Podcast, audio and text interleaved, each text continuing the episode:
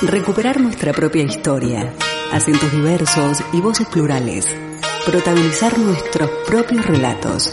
Actoras del presente y creadoras de nuestro futuro.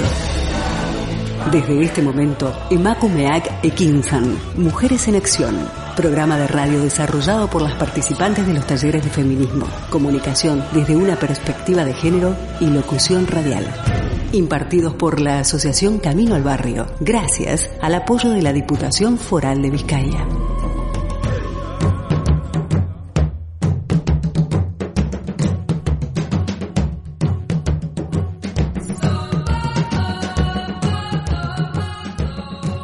Les damos la más cordial bienvenida a una nueva edición de Emakumeak Ekintzan, Mujeres en Acción.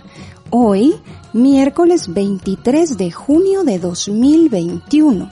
Es un gusto acompañarles desde la cabina de candelaradio.fm.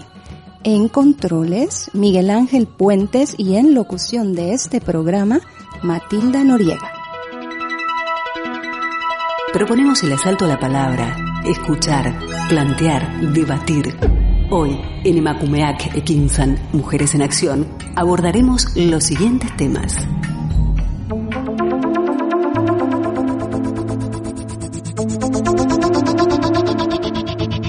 Esta tarde en Emakumeak Ekintzan, Mujeres en Acción, nuestro tema central: desalojos forzosos a la población maya en Guatemala.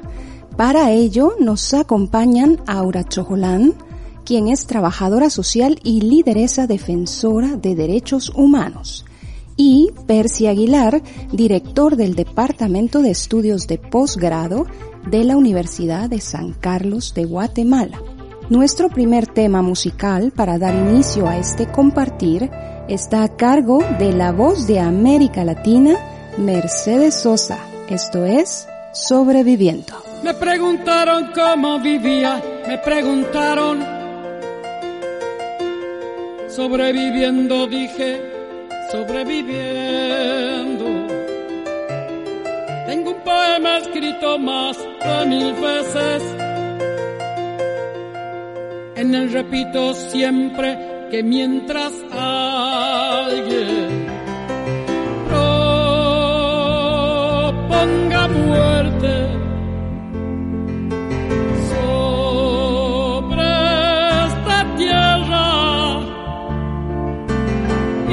fabriquen armas para la guerra,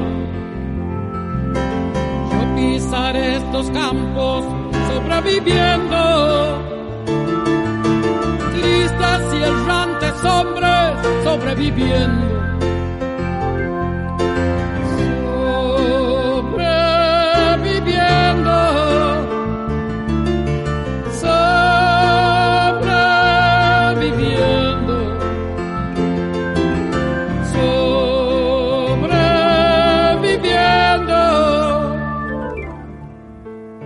Tiempo no río como hace tiempo,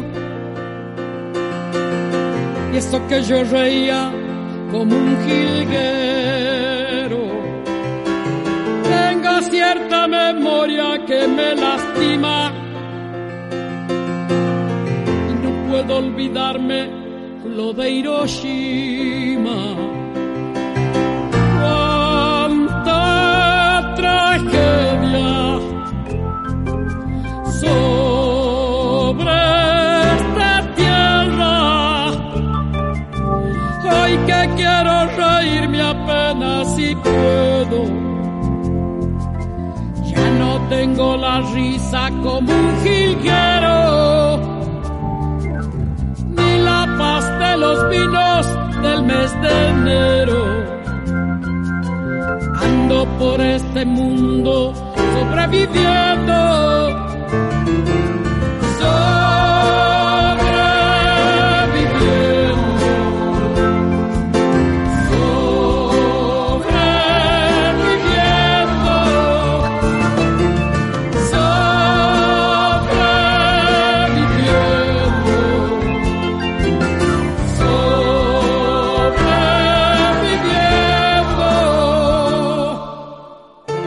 Quiero ser solo un sobreviviente. elegir un día para mi muerte. Tengo las manos nuevas, roja la sangre, la dentadura buena y un sueño urgente. Quiero la vida de mi simiente. No quiero ver un día manifestando por la paz en el mundo a los animales. ¿Cómo me reiría ese loco día? Ellos manifestándose por la vida y nosotros apenas sobreviviendo, sobreviviendo, sobreviviendo.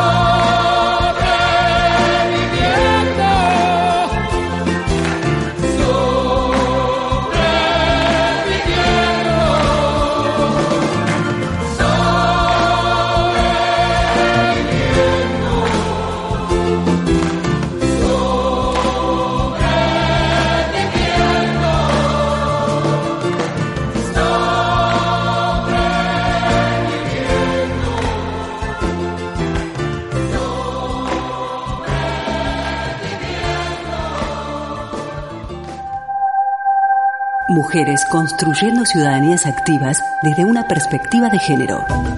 Emakumeak Ekintzan, Mujeres en Acción, en Candela Radio 91.4 FM.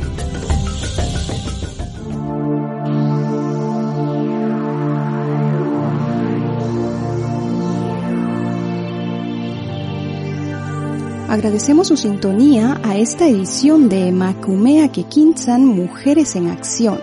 Nuestro teléfono de cabina 944-213-276, siempre a su disposición. Hoy abordaremos el tema desalojos forzosos a la población maya en Guatemala. Para desarrollarlo nos acompaña Aura Chojolán, trabajadora social y lideresa, defensora de derechos humanos, maya kitse de Selajuj Noj, licenciada en Trabajo Social, máster en Gerencia y defensora de pueblos indígenas y mujeres, catedrática universitaria, ciudadana distinguida de la ciudad de Quetzaltenango. Bienvenida, Aura. Buenos días. Buenas tardes. Y Percy Aguilar, director del Departamento de Estudios de Posgrado de la Universidad de San Carlos de Guatemala, profesor, investigador, columnista en diversos medios de comunicación escrita, autor del libro 27 de agosto, un punto de inflexión en política guatemalteca, doctor en Derecho Tributario, antropólogo, maestro en Administración. Bienvenido, Percy. Gracias, buenas tardes a España y buenos días desde acá en Guatemala. Gracias a ambos por acompañarnos esta tarde en Emakumeak Ekintzan, Mujeres en Acción. La práctica de los desalojos forzosos constituye una violación grave de los derechos humanos. Cada año en el mundo entero, millones de personas son desalojadas por la fuerza de sus hogares y sus tierras, lo que a menudo las deja en situaciones de extrema pobreza y desamparo. El desalojo forzoso se define como el hecho de hacer salir a personas, familias y o comunidades de los hogares y o las tierras que ocupan, en forma permanente o provisional, sin ofrecerles medios apropiados de protección legal o de otra índole, ni permitirles su acceso a ellos. Esto según el Comité de Derechos Económicos, Sociales y Culturales en la Observación General número 7. En lo que a este tipo de situaciones respecta, el país guatemalteco no es una excepción, y los desalojos forzosos, especialmente contra el pueblo maya, se hacen evidentes en múltiples ocasiones y diversas formas en la historia del país centroamericano. Tal es el caso de lo que está sucediendo actualmente en el municipio de El Estor, departamento de Izabal, ubicado al norte del país, en donde hace pocos días la población y las comunidades mayas amanecieron con la presencia de unos 3.000 agentes de la Policía Nacional Civil, quienes llegaron al municipio para realizar el desalojo de la población Kekchi en la finca agropecuaria Canán, según reportaba la prensa comunitaria. En su informe, Situación de Derechos Humanos en Guatemala, la CIDH, Comisión Interamericana de Derechos Humanos, evidenció la existencia de un patrón de violaciones a derechos humanos cuando se ejecutan los desalojos, que incluye la violación al derecho a la consulta y la falta de notificación previa. Los desalojos suelen ser realizados de manera violenta por miembros de la Policía Nacional Civil, el Ejército y el Consejo Nacional de Áreas Protegidas, CONAP, y de manera sumaria, dejándoles muy poco tiempo a las personas para recoger sus pertenencias sin ninguna clase de apoyo del Estado. Asimismo, suelen involucrar la quema y destrucción de viviendas, alimentos y animales, realizarse sin prevención ni previsión de retorno ni reubicación y sin posibilidades reales de un debido proceso ni de acceso a la justicia. Adicionalmente, la CIDH documentó un discurso que criminaliza a estas personas, acusándolas de ser colaboradoras del narcotráfico o de cometer delitos como usurpación. Como consecuencia de estos desalojos, un gran número de personas se han visto forzadas a desplazarse internamente. Para ampliar el tema, dirigimos nuestra primera pregunta a Aura.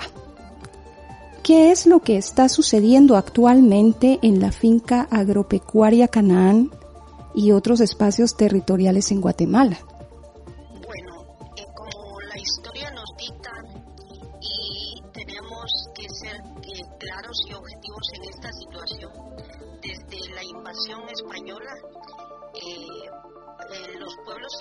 Han sufrido de despojo de tierras, de despojo estructural de su cultura.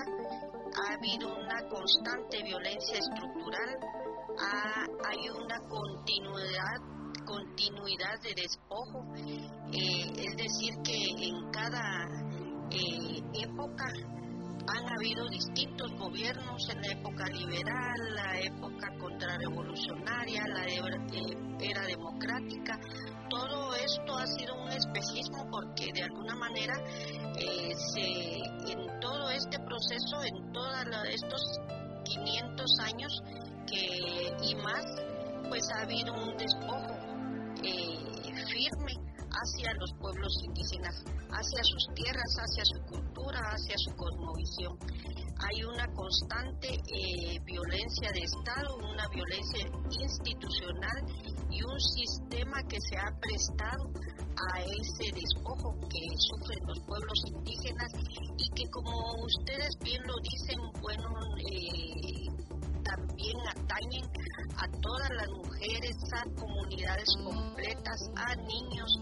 Entonces, en la finca Canán, pues no es, sí nos asombra que el sistema policial se traslade y se desplace con tantos policías para, yo pienso, para poder criminalizar y también poner fin a las demandas de los de estos campesinos, de estos pueblos que están demandando una justa demanda, que es la recuperación de sus tierras que fueron cooptadas y donde fueron desalojados ellos en la época del conflicto armado interno. Es muy dura la situación porque el desplazamiento de tantos policías genera miedo, zozobra, y muchas veces en todo esto no se ve, pero hay violaciones tanto a mujeres como a niñas. Entonces esto es una constante en todos los desalojos que hay, en todas las formas de trabajo que hace la institucionalidad del Estado. Gracias, Aura, por tu respuesta. Percy, el uso que actualmente el gobierno está haciendo de la fuerza policial a una magnitud desproporcionada para llevar a cabo este tipo de desalojos no es precisamente algo característico de un país democrático. ¿Crees tú que se podría estar volviendo a una represión como la vista en la época que el país enfrentaba una guerra civil?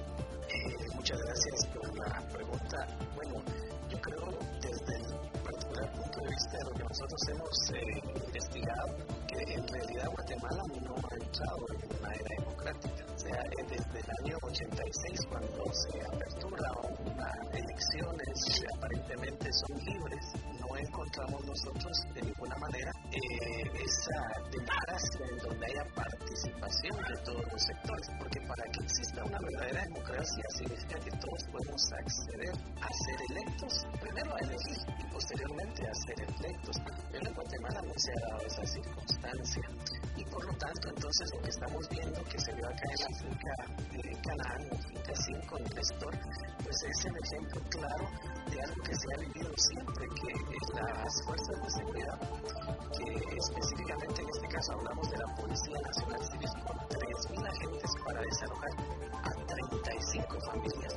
Es realmente una vergüenza de país que se quiere decir país democrático, pero cuando nosotros vamos y revisamos lo que ha venido sucediendo desde el año 86 y hasta el momento, encontramos que siempre las instituciones del Estado, como en este caso el Congreso de la República, la Corte Suprema de Justicia y el Ejecutivo con la Policía y el Ejército, siempre han estado al servicio de aquellas personas que poseen grandes extensiones de tierra y que se van apropiando de estas extensiones de tierra paulatinamente y las van convirtiendo en áreas de monocultivo, en donde se van apropiando inclusive de ríos, de aguas, y el Estado los protege. El Estado prácticamente se convierte en un protector de estas personas en detrimento de los pueblos, que por supuesto que como somos una población mayoritariamente indígena, los pueblos mayas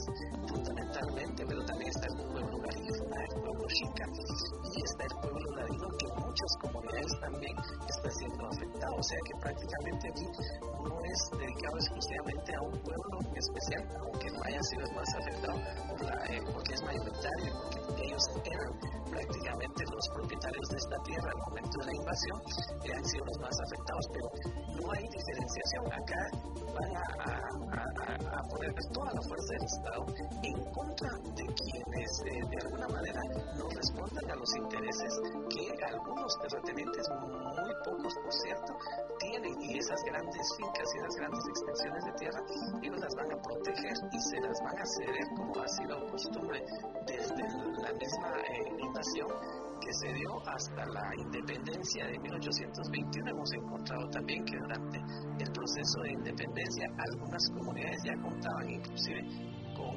propiedades que le había dado la corona española a pueblos mayas, y después del 1821, cuando se da la supuesta independencia de la corona española, pues los grupos que se apropiaron del poder acá en el país, pues prácticamente se apropiaron también de las tierras y le quitaron a los pueblos indígenas las tierras que ya les había cedido en muchos casos la corona española. Entonces no podemos hablar de democracia cuando existe un alto racismo, clasismo de todo tipo y contra todo aquel que no sea parte de ellos, del grupo de ellos, que es un grupo muy selecto. Y entonces el Estado está siempre, desde esa está siempre protegiendo. Desde esa perspectiva, Guatemala, desde mi particular punto de vista, todavía no ha vivido una era democrática. Las últimas elecciones, los últimos 3 periodos de elecciones son prueba de ello. O sea, no puede acceder cualquier persona a ser diputado, por ejemplo, de una región. Hay muy pocos diputados de la población maya, mucho menos de la población xinca, mucho menos de la población califa. Y los diputados que están ahí de la población ladina responden a los intereses de grupos. Y entonces por eso es que se dificulta llegar a ser diputado en este país. Que sería una democracia es que uno pueda acceder inmediatamente a poder ser electo. Pero en este momento no tenemos la posibilidad de poder ser electos todos. Tenemos que pertenecer a un grupo, y un grupo muy cerrado de políticos que están más incrustados en un sistema corrupto que lo que hace es cortar al Estado. Agradecemos tu respuesta, Percy. Aura, ¿qué otras circunstancias recientes en este contexto son importantes visibilizar? Bueno, los desalojos, la violencia que sufren los pueblos, las mujeres, las comunidades, pues ha sido una constante. Tenemos el caso de una mujer de San Miguel Iztahuacán. Ella fue perseguida y todo el grupo que defendía su tierra en contra de la mina Marlin, fueron también apresados en muchas ocasiones, fueron acusados injustamente. Actualmente hay un caso muy emblemático que es de doña Sebastiana Pablo y doña Micaela Juárez, que son ellas de Huehuetenango, de una comunidad que se llama Joyabaj, de un pueblo MAM. Ellas denunciaron que el alcalde municipal estaba apropiándose de fondos municipales, y ellas estaban demandando un lugar para vender en el mercado. Se hizo una concentración, el pueblo se levantó a demandar justicia y cuentas claras al alcalde, y entonces el alcalde, los ánimos se caldearon, quemaron el mercado, y bueno, hay 2 personas que las siguen en la cárcel por este supuestamente delito, que es Sebastiana Pablo, que tiene 9 meses de estar en prisión, y Micaela Solís Juárez, que tiene medida sustitutiva. Pero hay que decir, bueno, ¿y quiénes son estas mujeres? ¿Por qué a ellas? Porque han sido lideresas comunitarias. Son Sebastiana, una señora que es solo maya blanca, y que tiene poca escolaridad, pero es lideresa de su pueblo. Entonces, todas estas cosas que han ocurrido, están en detrimento de las demandas y en detrimento de la participación política de las mujeres y de los pueblos, porque eso permite meter miedo, permite tener una constante violencia psicológica en contra de estas mujeres que tienen un liderazgo en sus comunidades y que demandan justicia y demandan cuentas claras. También estuvieron las señoras María Kukchok, está Rosa Ichi, Angélica Kukchok, Olivia Mugu, Margarita Osorio y Blanca Huitzop. Ellas son las recientes que decimos que tenemos en la lista y que han sido criminalizadas por el Estado. ¿Por qué? Por demandar justicia, por demandar el respeto a los territorios, porque la apropiación ha sido devastadora. Realmente los pocos dueños que son de Guatemala quieren agrandar más su riqueza a costa de los pueblos, desviando ríos, apropiando apropiándose de reservas naturales, apropiándose de territorios y luego también de alguna manera nuevamente persiguiendo a campesinos y a pueblos que tienen la demanda de las comunidades de por lo menos estar demandando derechos territoriales. Aquí en Quetzaltenango hay una mina cerca de, no muy lejos de mi casa realmente, estamos a unos 10 minutos de mi casa.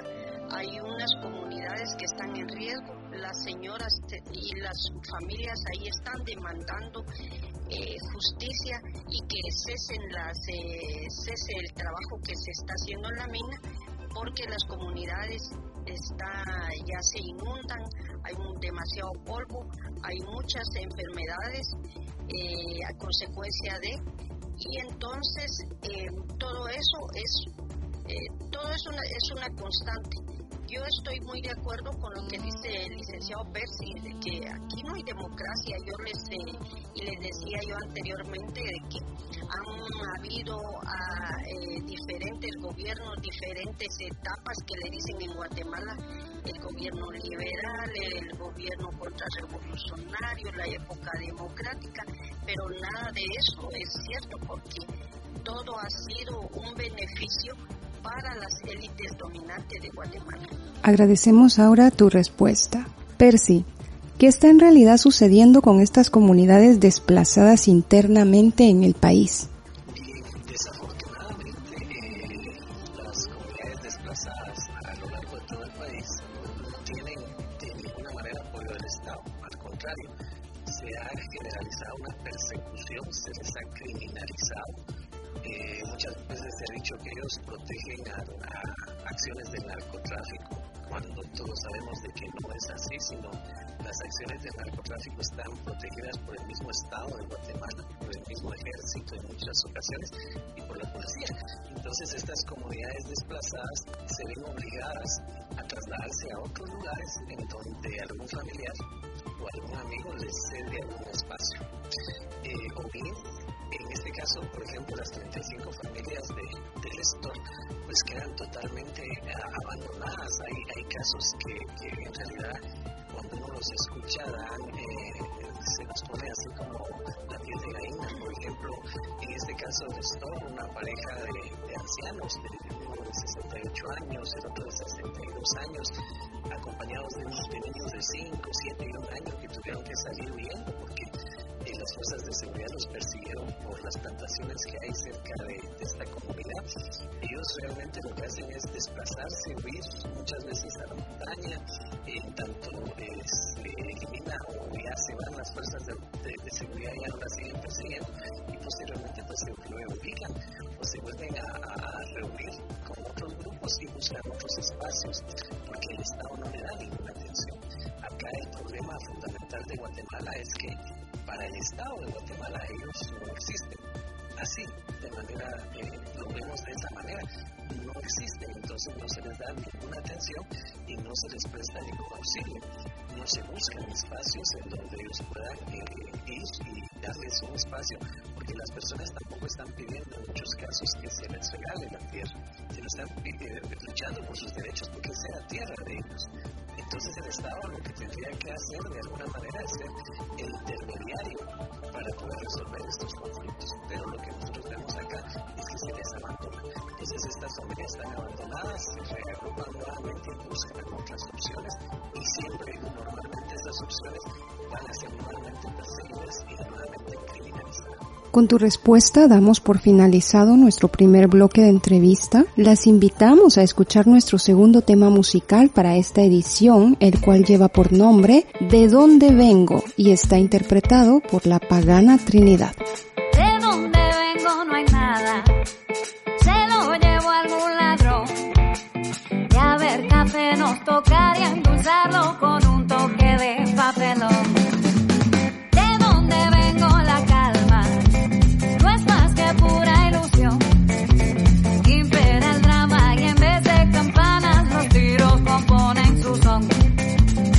Because una pistola es un juguete. Yo quiero arroz se toma por milagro. No existe ya el café con leche. Tipo real, cualquiera se hace mercenario. No digo la culpa está tan caliente. Que uno quiere quemarse las manos. Para arreglar la vaina no hay valiente. Ni presidente, ni Dios, ni todos los santos.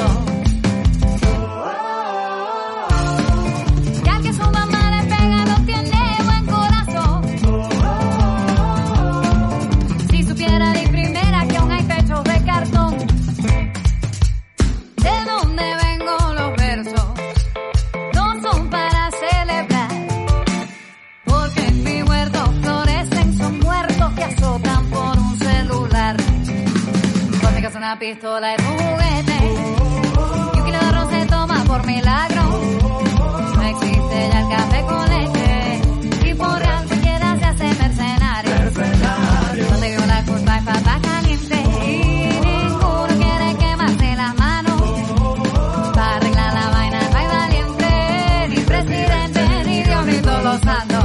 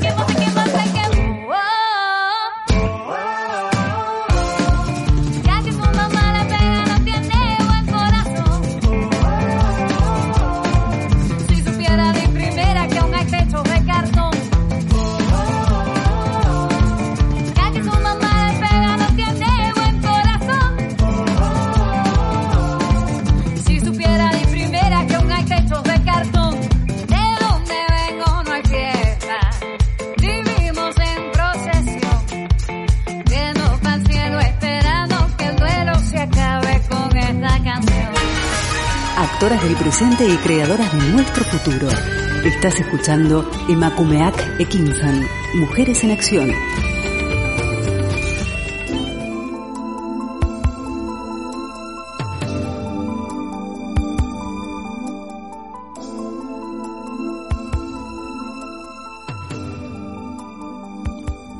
Estamos de vuelta en Emakumeak Ekintzan, Mujeres en Acción.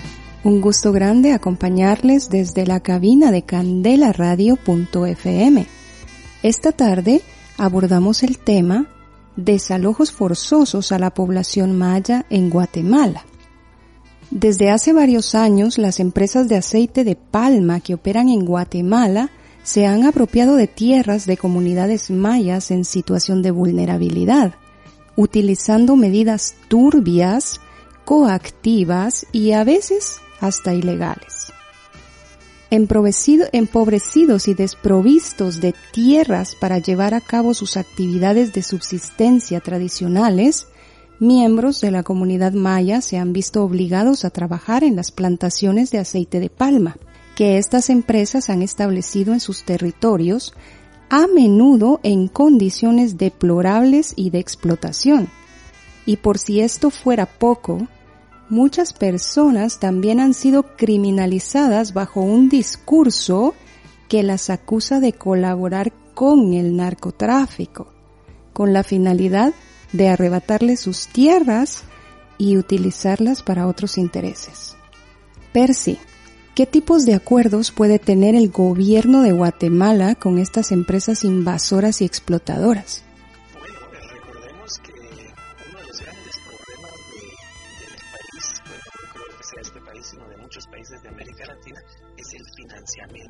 Electoral a los partidos políticos. En ese sentido, entonces, estas empresas que se dedican a cultivar la palma africana, y no solo ella, sino las hidroeléctricas y otros cultivos que requieren grandes extensiones de tierra y sobre todo requieren grandes cantidades de agua.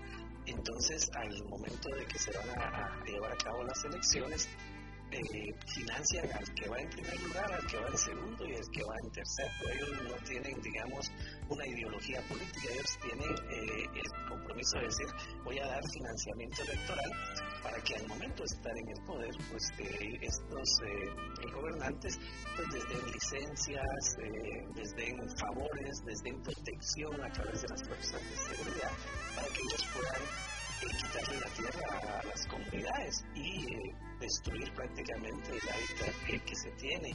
Uno de los grandes problemas que hay en Guatemala es cómo algunos ríos se han desviado y en este momento tenemos ríos que ya están secos prácticamente. El caso del río Cabón es una situación que a través de una hidroeléctrica pues prácticamente secaron el río, y hay momentos del año en el río ya no circulaba cuando antes era un río bastante caudaloso.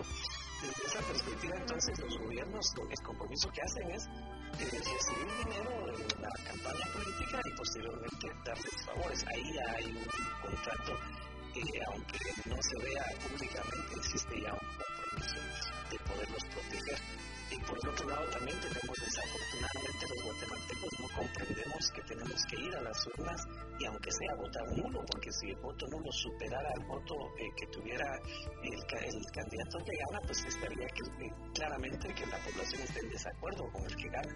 Desafortunadamente, por diferentes razones, el pueblo de Guatemala no acude a las urnas, a veces se le imposibilita también a través de estrategias del mismo gobierno que no puedan acudir. Entonces hay un contrato y el mismo gobierno actual dijo que él iba a prevalecer en su gobierno las licencias mineras y los monocultivos, o sea, él lo dijo, entonces no podemos decir que nos va a engañar porque él sí lo dijo, él dijo que iba a proteger a todo lo que fuera la extracción minera, las hidroeléctricas y los monocultivos, y que iba a pedir que viniera inversión para eso a Guatemala. Ya prácticamente iba a entregar las tierras de nuestro país a estas instituciones. Por supuesto que él no ganó, y yo observé muy de cerca el proceso electoral acá en nuestro país, y él no ganó de manera legal, fue un fraude en Guatemala, porque se constituyó ese mismo. Y ejemplo de que hay como un fraude es que el director de los sistemas de computación del Tribunal Supremo Electoral está actualmente en la cárcel. Lo que pasa es que hasta ahí se quedó la denuncia de fraude, y con él fue que lo capturaron y pensaron que con eso ya estaba solucionado el problema. Entonces existen convenios desde muy al inicio de que alguien se va a lanzar a la presidencia de favorecer a estas empresas, por tanto el Estado va a estar siempre a favor de ello. Gracias, Percy. Aura, ¿cómo ha sido la reacción de los medios de comunicación ante este tipo de hechos? ¿Cuál ha sido su implicación y apoyo para visibilizar este tipo de atrocidades? ¿O es posible que también medios de comunicación y Estado tengan establecido algún tipo de alianza bajo remuneración económica y beneficios? Bueno, yo creo que en Guatemala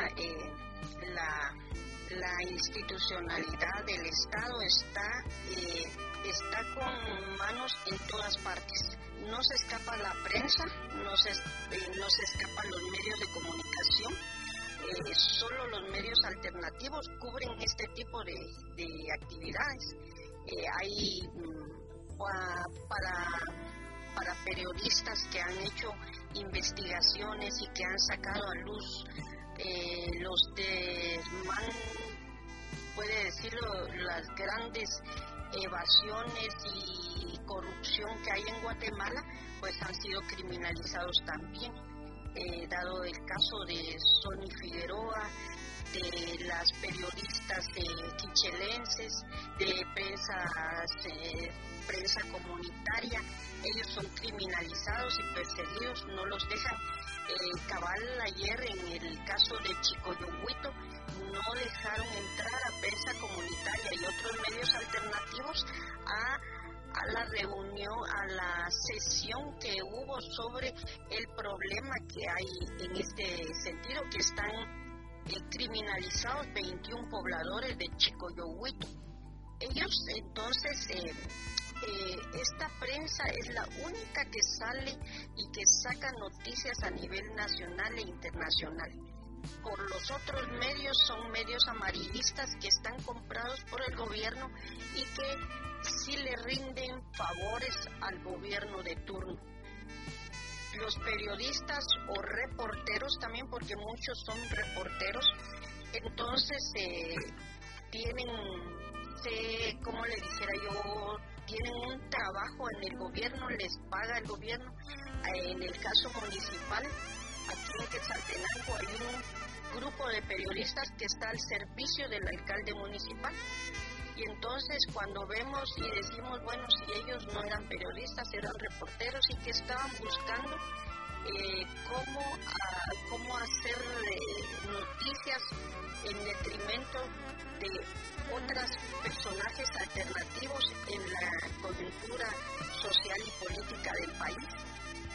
Y vemos que fácilmente son comprados los medios de comunicación, viven de lo que el Estado les da y de los pocos espacios que el Estado también les da, porque les dan ahí todo lo que tienen que decir, el Estado ya se los tiene planificados y todo.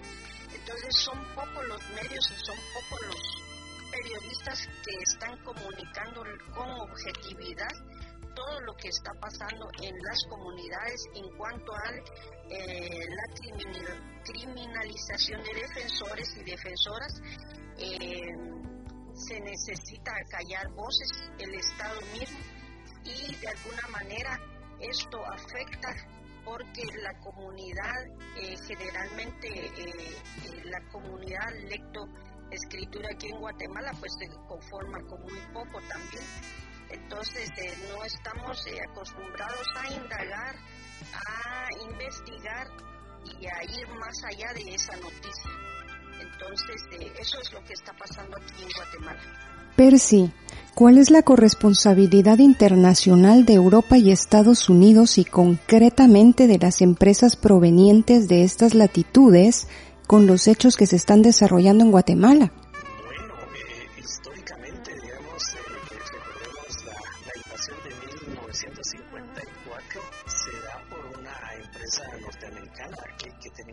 Con el gobierno de los Estados Unidos, y en ese sentido entonces hay una responsabilidad directa, una responsabilidad muy fuerte, digamos, de estas empresas. El caso, por ejemplo, de Canadá, que Canadá en su país pues ellos mantienen el ambiente, cuidan el agua y todo, pero una empresa canadiense vino a destruir gran parte de nuestra tierra acá en Guatemala a través de una minera, ¿verdad? La minera Montana, que traía oro a cielo abierto y dejó devastada una gran parte y con muchos daños, inclusive efectos de salud en los habitantes de las comunidades cercanas, causando daños muy graves, inclusive en el tema cultural, porque intentó cambiar la cultura a los pobladores. Y de la misma manera tenemos el caso de algunas hidroeléctricas como Renace o Shek, que son propiedad del presidente del Real Madrid, en este caso Florentino Pérez, es el propietario de estas hidroeléctricas, y ha habido mucha defensa en esos territorios, se ha hecho defensa por parte de las comunidades cercanas a estas hidroeléctricas, y el gobierno ha insistido en que la hidroeléctrica esté, no se ha hecho la consulta, y entonces estas empresas transnacionales pues definitivamente, como lo dije en la pregunta anterior, compran al gobierno a través de dinero y ahí es donde ganan estos favores del Estado. Entonces son directamente responsables de lo que estamos viviendo. Desafortunadamente Guatemala no es un país que haya decidido su futuro prácticamente después de la invasión. En 1524 no hemos podido decidir nuestro futuro, siempre ha habido intervención extranjera, intervención de diferentes lados. Acá en Guatemala a los extranjeros se les brinda todo el apoyo por parte del gobierno. Si no recordemos, por ejemplo, el actual presidente es de origen italiano, el doctor Alejandro Yamatei, inclusive viaja fuera del país con pasaporte de Italia, no viaja con pasaporte guatemalteco, siendo presidente de Guatemala.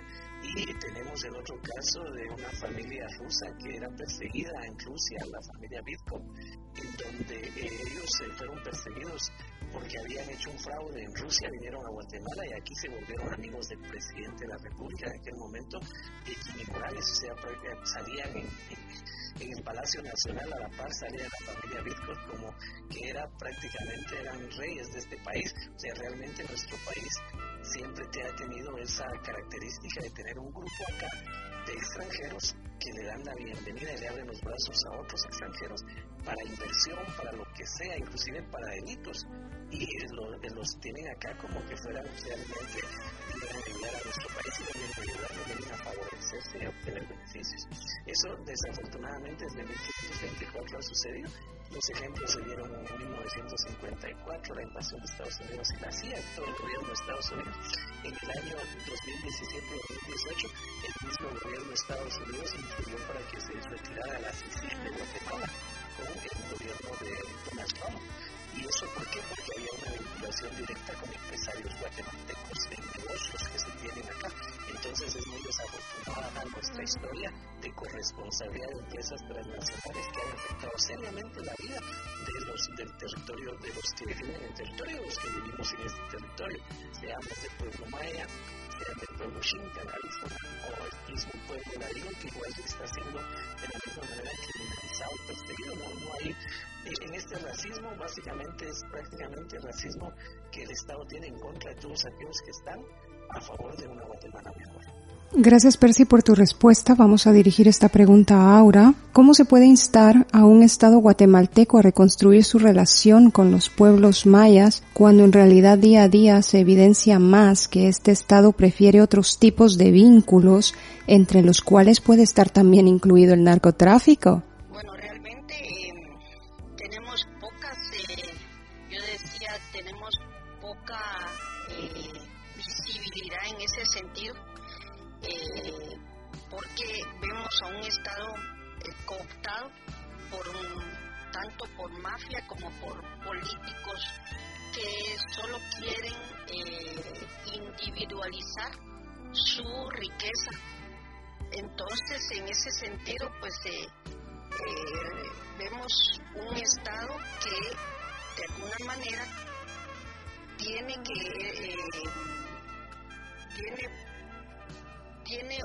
le da una poca oportunidad a los pueblos a acceso a la justicia pronta y cumplida, y hay un retardo malicioso en los casos. No podemos decir de que tenemos un Estado que quiere lograr cambios estructurales. Yo creo que es un maquillaje que siempre ha hecho el Estado con sus acciones. Lo vemos ahorita en la atención a la pandemia, lo vemos a la atención a la desnutrición, lo vemos en el caso de la migración, en la cleptocracia política que hay. Entonces, yo creo que acciones concretas de parte del Estado de Guatemala para mejorar el futuro y el desarrollo de su país, de las comunidades, de los pueblos que cohabitan, no hay. Realmente tendrá también, pienso yo, tendrá que pasar muchos años para poder tener un Estado que piense en la población, que piense en el desarrollo y que piense en las oportunidades para sus pueblos. No, ahorita todavía no vemos una luz en el camino, realmente no hay luces. Estamos cada vez peor, cada vez perseguidos las personas en el sentido de la violencia hacia los pueblos, pues está cada vez más selectiva, cada vez más institucionalizada, y el sistema mismo se ha prestado eso. El Ministerio Público en ese sentido también ha jugado un papel importante, tanto el Ministerio Público como los tres organismos del Estado se han juntado y han hecho para Guatemala una crisis que es muy difícil salir. En este momento traigo a colación un ejemplo muy concreto. El MP tiene ya esquemas establecidos para poder vincular a las personas criminalizadas a la cárcel y que no tengan opción de nada.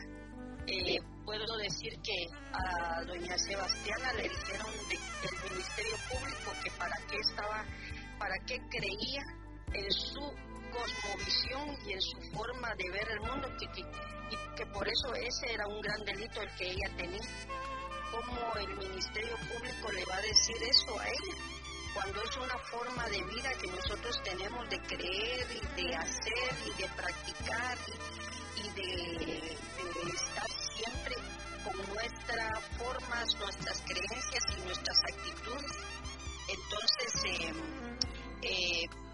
la fuerza del Ministerio Público tiene una poca instrucción en ese sentido de qué es nuestra cosmovisión. Entonces, solo por eso también estaba criminalizando a doña Sebastiana. El uso de... Hay todo el sistema de justicia casi está parcializado, los casos los ven parcializados, no hay abuso de amparos, hay retardo malicioso. En el caso de doña Sebastiana Pablo, ella el miércoles tenía que ser escuchada y no fue escuchada nuevamente porque hubo cambios en el personal del sistema de justicia. Yo creo que todo esto es un devenir y entonces el Estado con sus poderes legislativo, ejecutivo y judicial están haciendo de Guatemala una catástrofe. Gracias.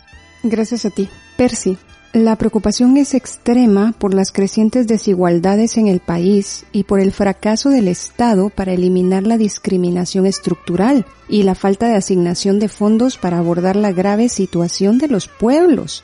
Sin embargo, recientemente el Estado invirtió una cantidad impresionante de fondos en armamento y equipo antidisturbios para la Policía Nacional Civil, la Policía Militar y el Congreso de la República, lo cual da un mensaje muy claro al pueblo guatemalteco. ¿Cuál es tu opinión al respecto y qué crees que el Estado pretenda con este tipo de procederes que carecen de toda coherencia? Bueno, sí, desafortunadamente el Estado, como lo hemos dicho anteriormente, está al servicio de un pequeño grupo, un grupo empresarial, una élite empresarial que siempre se ha apropiado de los recursos de Guatemala, está al servicio de otro grupo que es un grupo muy fuerte del ejército de Guatemala, que también ha generado mucha corrupción y a través de la corrupción pues ha sumado la desigualdad. Se han extraído muchos fondos del Estado, han perdido muchos recursos del Estado. En este momento incluso se tienen extraviados más o menos 670 millones de quetzales que iban a servir para comprar vacunas y que no se sabe, se hizo un contrato, no se pueden hacer contratos privados para este tipo de vacunas, sin embargo el gobierno de Guatemala hizo este contrato privado y pues no lo hizo directamente con el gobierno ruso. Desde esa perspectiva entonces lo que vemos nosotros es que el Estado está ya en un momento en el que ellos mismos ven que va a haber una explosión social. El pueblo de Guatemala está muy molesto con el gobierno. Desafortunadamente hay mucha criminalización, como lo decía claramente Aura, pero también el pueblo ya está harto de esto. Entonces el Estado invirtió esta cantidad de dinero en comprar bombas lacrimógenas, incluso que uno dice, bueno, ¿en qué momento estamos? No hay ninguna manifestación y las manifestaciones en Guatemala han sido pacíficas. O sea, en realidad somos un pueblo pacífico. Entonces, ¿cómo en un pueblo pacífico se adquieren equipos para reprimir manifestaciones? Pues eso solo se explica que el Estado va a iniciar un proceso en el que no va a permitir más manifestaciones. Y vamos a encontrar acá que cada vez que nos volvamos a reunir para hacer una manifestación, para convocar a que estemos en las plazas, para que nos acompañe el pueblo de Guatemala, pues el mensaje para el pueblo es de que no vaya porque la policía va a estar preparada con todo el equipo para reprimir. nosotros hicimos una manifestación acá en Quetzaltenango, una recolecta de firmas. Éramos 5 profesionales pidiendo firmas para pedir la renuncia de la fiscal del Ministerio Público por todo lo que fue ahora, que el Ministerio Público tiene una estrategia para criminalizar a los pueblos. Pero, ¿qué pasó? Llegaron más o menos 50 policías a rodearnos en esa recolecta de firmas y nosotros totalmente pacíficos. Entonces, el mensaje es muy claro. El gobierno se está preparando para una explosión social. Está sintiendo que el pueblo está muy cansado de sus acciones y en ese sentido también está muy cansado de que invierte dinero, porque no hay inversión para el combate a la desnutrición. Somos en América Latina el país con mayores índices de desnutrición. Entonces, desafortunadamente, si no hay apoyo del gobierno para el combate a la desnutrición, pues prácticamente estamos viendo que lo que menos le interesa son los pueblos, porque la desnutrición está en los pueblos olvidados, en la realidad, en los pueblos indígenas. Ahí es porque están olvidados, porque hay pobreza. Entonces, el mensaje es que, claro, no va a invertir para nada, para lograr de alguna manera disminuir la desnutrición, para el combate a la pobreza, para el combate a la desigualdad. No se va a invertir en los pueblos. Eso es muy claro, el gobierno ya dio el mensaje. De hecho, como dije anteriormente, este gobierno lo había dicho desde antes de ser electo y de que lo colocaran en el poder. Entonces, por lo menos en mi caso, a mí no me sorprende, a otros analistas no les sorprende estas acciones, sino más que todo estamos seguros que estas eran las acciones que estaban planificadas desde antes de tomar el poder. Y lo que sí es cierto es que media vez finalice el tema de la pandemia, el pueblo se va a organizar y el pueblo va a salir a manifestar. Y esa es la otra razón por la que no hay vacunas. La vacunación va muy lenta porque la quieren retrasar hasta el próximo cambio de gobierno. Este gobierno tiene el plan de retrasar la vacunación hasta el próximo cambio de gobierno, que ya es dentro de 2 años y medio. En 2 años estamos en elecciones. ¿Por qué? Porque saben muy bien que al momento en que el pueblo ya esté vacunado va a salir a las calles. De hecho, si esta molestia sigue, lo va a hacer antes. En Guatemala va a haber un movimiento muy fuerte antes si es que el gobierno no toma acciones para evitar. Agradecemos tu respuesta, Percy, y en este momento en Emakumeak Ekintzan, Mujeres en Acción, damos un espacio para visibilizar lo que ustedes deseen que sea de importancia. Iniciamos cediendo la palabra a Aura.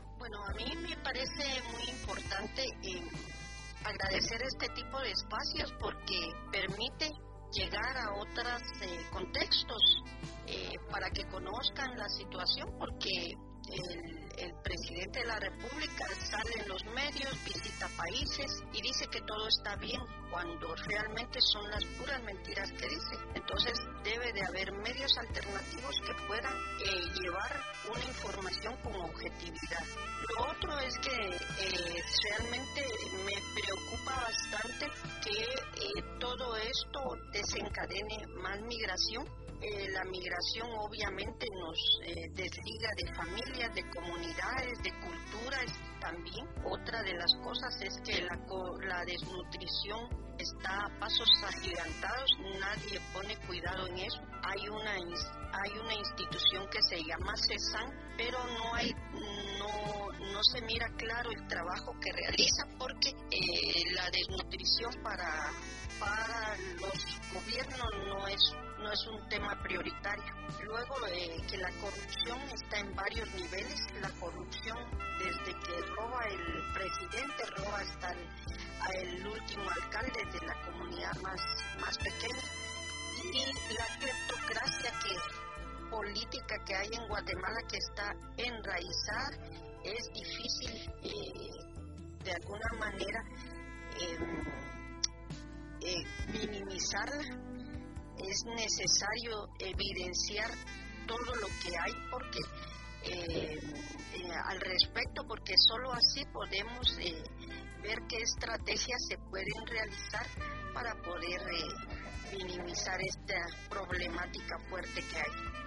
Entonces, de alguna manera quiero decir que en Guatemala hay un estudio que dice que hubieron 1,055 casos de criminalización.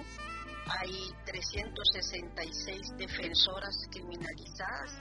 Hay 11 organizaciones de mujeres que están criminalizadas y 109 agresiones que han sufrido las compañeras, hermanas que están defendiendo la tierra, el territorio, el agua, el aire, el bosque, los árboles, todo eso. Entonces son cosas que son necesarias. Y otra de las cosas fundamentales que quiero yo decir es de que ya tanto el Ministerio Público como el sistema judicial pues puedan realmente, o un llamado serio a los jueces, que no se vendan a las empresas, a los poderosos, que cómo va a ser que le van a pedir 5,000 quetzales a una persona para para que los puedan dejar libres, cuando las pobres personas tienen casi nada de recursos.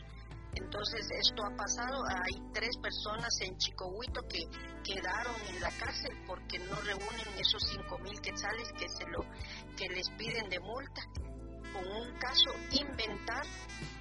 Y entonces también doña Sebastiana tiene a su esposo muy enfermo, ella es la única que proveía a la familia, entonces eso crea más desnutrición, más pobreza en las familias. Un llamado serio a los jueces para que retomen el papel, y a los centros de estudio para que cada uno retome el papel que debiera en pro de los pueblos y en pro de las personas, y que haya justicia social. Un llamado a todas las ciudadanas y ciudadanos para que también pongan realmente en remojo la conciencia, qué es lo que está pasando ahora y qué es lo que queremos que siga pasando en Guatemala, para una próxima decisión con una claridad para poder llevar a Guatemala a un camino del bien y que mejoren nuestras condiciones de nuestros hijos y de nuestros nietos. Muchas gracias. Gracias a ti, Aura. Percy, te dejamos en el uso de la palabra. Gracias. Es fundamental tener estos espacios, se agradecen mucho, porque fuera de Guatemala yo estoy seguro que conoce más sobre la problemática que está sucediendo acá, porque como se dijo anteriormente, los medios de comunicación en Guatemala están comprados, los medios de comunicación sirven al gobierno y a los intereses de las grandes empresas y de las grandes transnacionales. El Estado guatemalteco está totalmente cooptado en este momento. Tenemos una alineación con los grupos poderosos, con los grupos delincuenciales y con los grupos que promueven la corrupción. El presidente de la República está alineado con ellos, el Congreso de la República está alineado con ellos, la Corte, los magistrados de la Corte Suprema de Justicia están alineados, los magistrados de las Cortes de Apelaciones están alineados, la Contraloría General de Cuentas está alineada con los grupos corruptos de este país, y hoy desafortunadamente el único bastión que teníamos, que era la Corte de Constitucionalidad, también está alineada con los grupos corruptos. Entonces Guatemala está viviendo momentos muy difíciles. Es importante que la comunidad internacional escuche nuestro grito de auxilio, porque desafortunadamente hay una criminalización exagerada.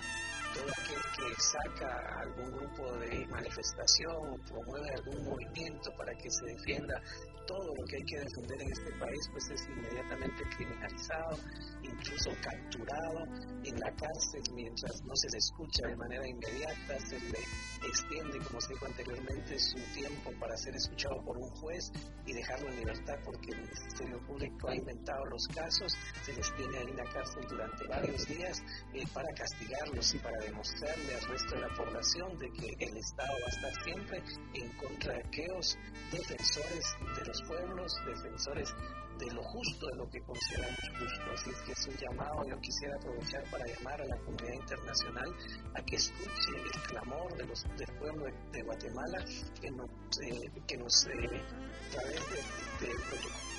a través de internacionales nos defiendan, porque en realidad Guatemala está viviendo una tiranía. Se ha dicho, por ejemplo, que en el caso de Venezuela se le ha clasificado como un gobierno tirano, en el mismo caso de Nicaragua, pero Guatemala está viviendo momentos muy difíciles de tiranía. Entonces, asilo a la comunidad internacional para que apoye todos los esfuerzos de las organizaciones en Guatemala que buscan una disminución de la desnutrición, una disminución de la pobreza. La desigualdad es muy grande y eso pues nos lleva a otros problemas gravísimos como es la delincuencia, índices delincuenciales que dan miedo. Por ejemplo, acá en la ciudad nuestra, una ciudad en Quetzaltenango, hace unos días hubo una masacre en la cárcel en donde hubieron 14 personas ahí que fueron y prácticamente les cortaron la cabeza, les cortaron los miembros. O sea, es una situación que realmente estamos viviendo muy complicada y que se ha originado producto de estos gobiernos que hemos tenido desde la misma independencia. Guatemala en este momento, el pueblo de Guatemala no puede celebrar una independencia de 200 años de que se han sido 200 años de represión, de despojo, de muerte, de asesinato. Entonces pedimos auxilio a la comunidad internacional que voltee sus ojos a Guatemala, porque en Guatemala se están dando cosas muy lamentables que van en contra de los derechos humanos. Muchísimas gracias. Gracias a ti, Percy. Me voy a atrever a hacer una pregunta más. ¿Qué consideran ustedes que haría una comunidad internacional que está tan acostumbrada a vivir de la manera en la que vive y que no ha podido detener ni frenar procesos como los actualmente vividos con el Kurdistán y con Siria en el Medio Oriente o con la Franja de Gaza? ¿Qué podría hacer una comunidad internacional por Guatemala? Aura, te cedo la palabra.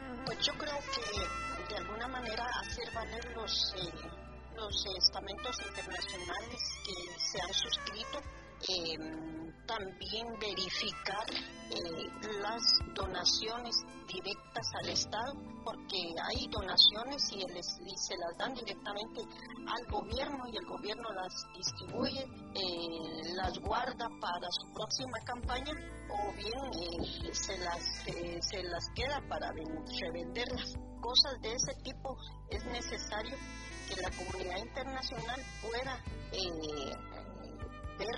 hacer una auditoría de lo que hace, de lo que da a los gobiernos como el gobierno de Guatemala, que es un gobierno bastante corrupto en todas sus dimensiones, ¿verdad? Entonces yo pienso eso y minimizar quizá el apoyo en relación a armas, porque me imagino que el armamento es un instrumento que genera también un tipo de como le dijera yo, de fuerza hacia otros, y entonces eso ya no debe de existir. Pues esa es mi opinión. Percy, nos gustaría escuchar la tuya. Claro, es un poco difícil. El sistema económico mundial que tenemos está incluso en manos de grandes consorcios transnacionales que definen cuál va a ser el destino de esta humanidad.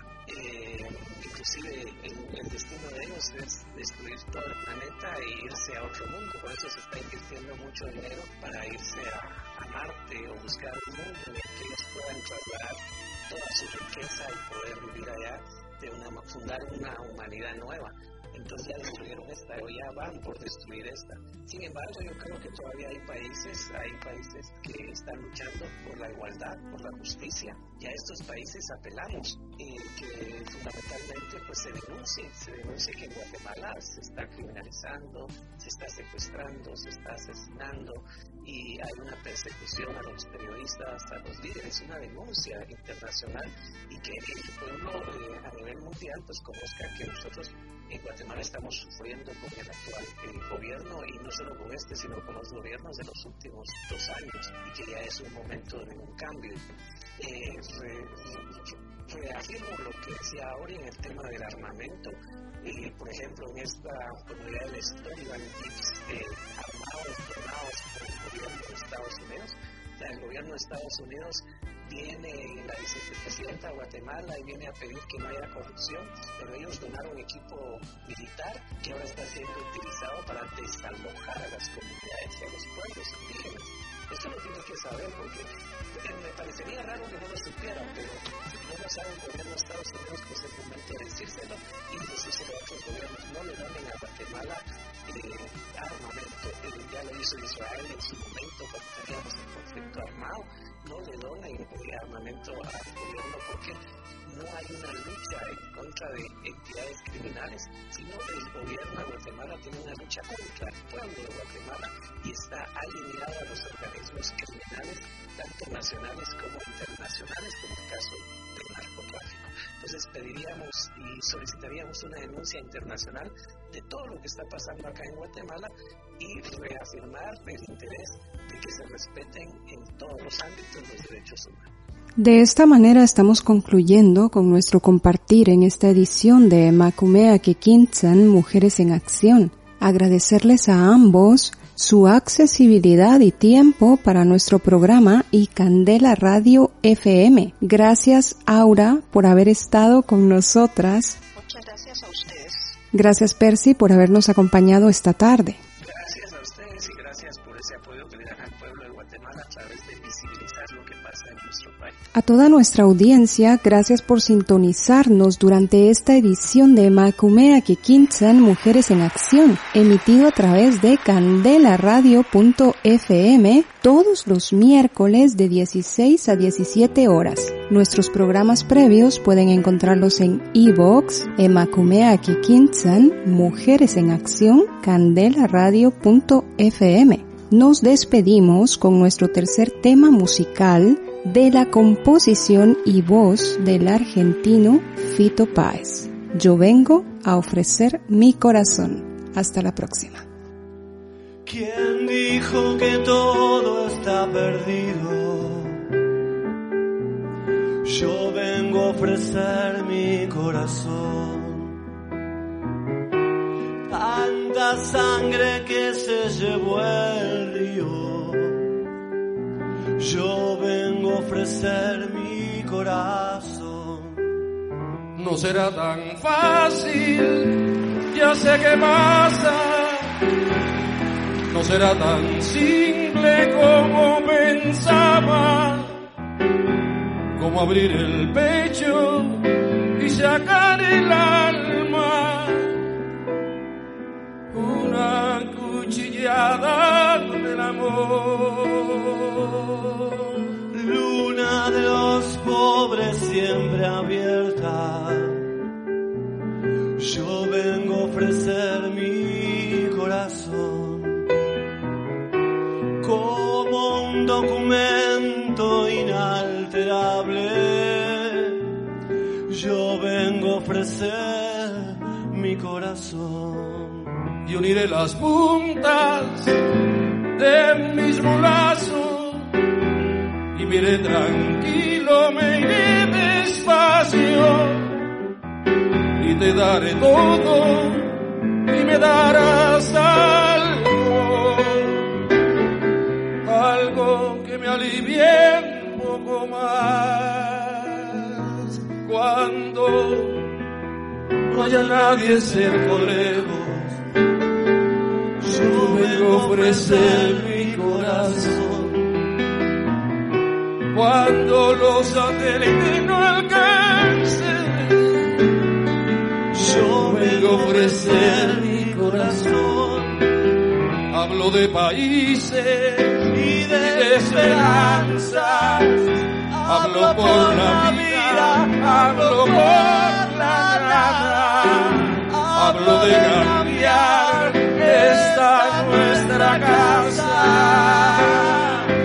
de cambiarla por cambiar no más. ¿Quién dijo que todo está perdido? Yo vengo a ofrecer mi corazón.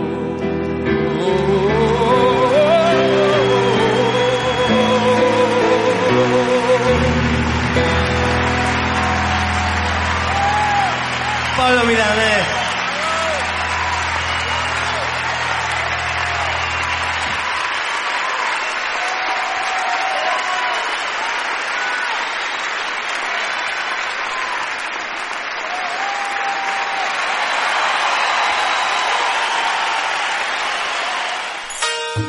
El programa llega a su fin, pero nosotras, Emakumeak Ekintzan, Mujeres en Acción, volveremos en una próxima emisión con más temáticas de tu interés.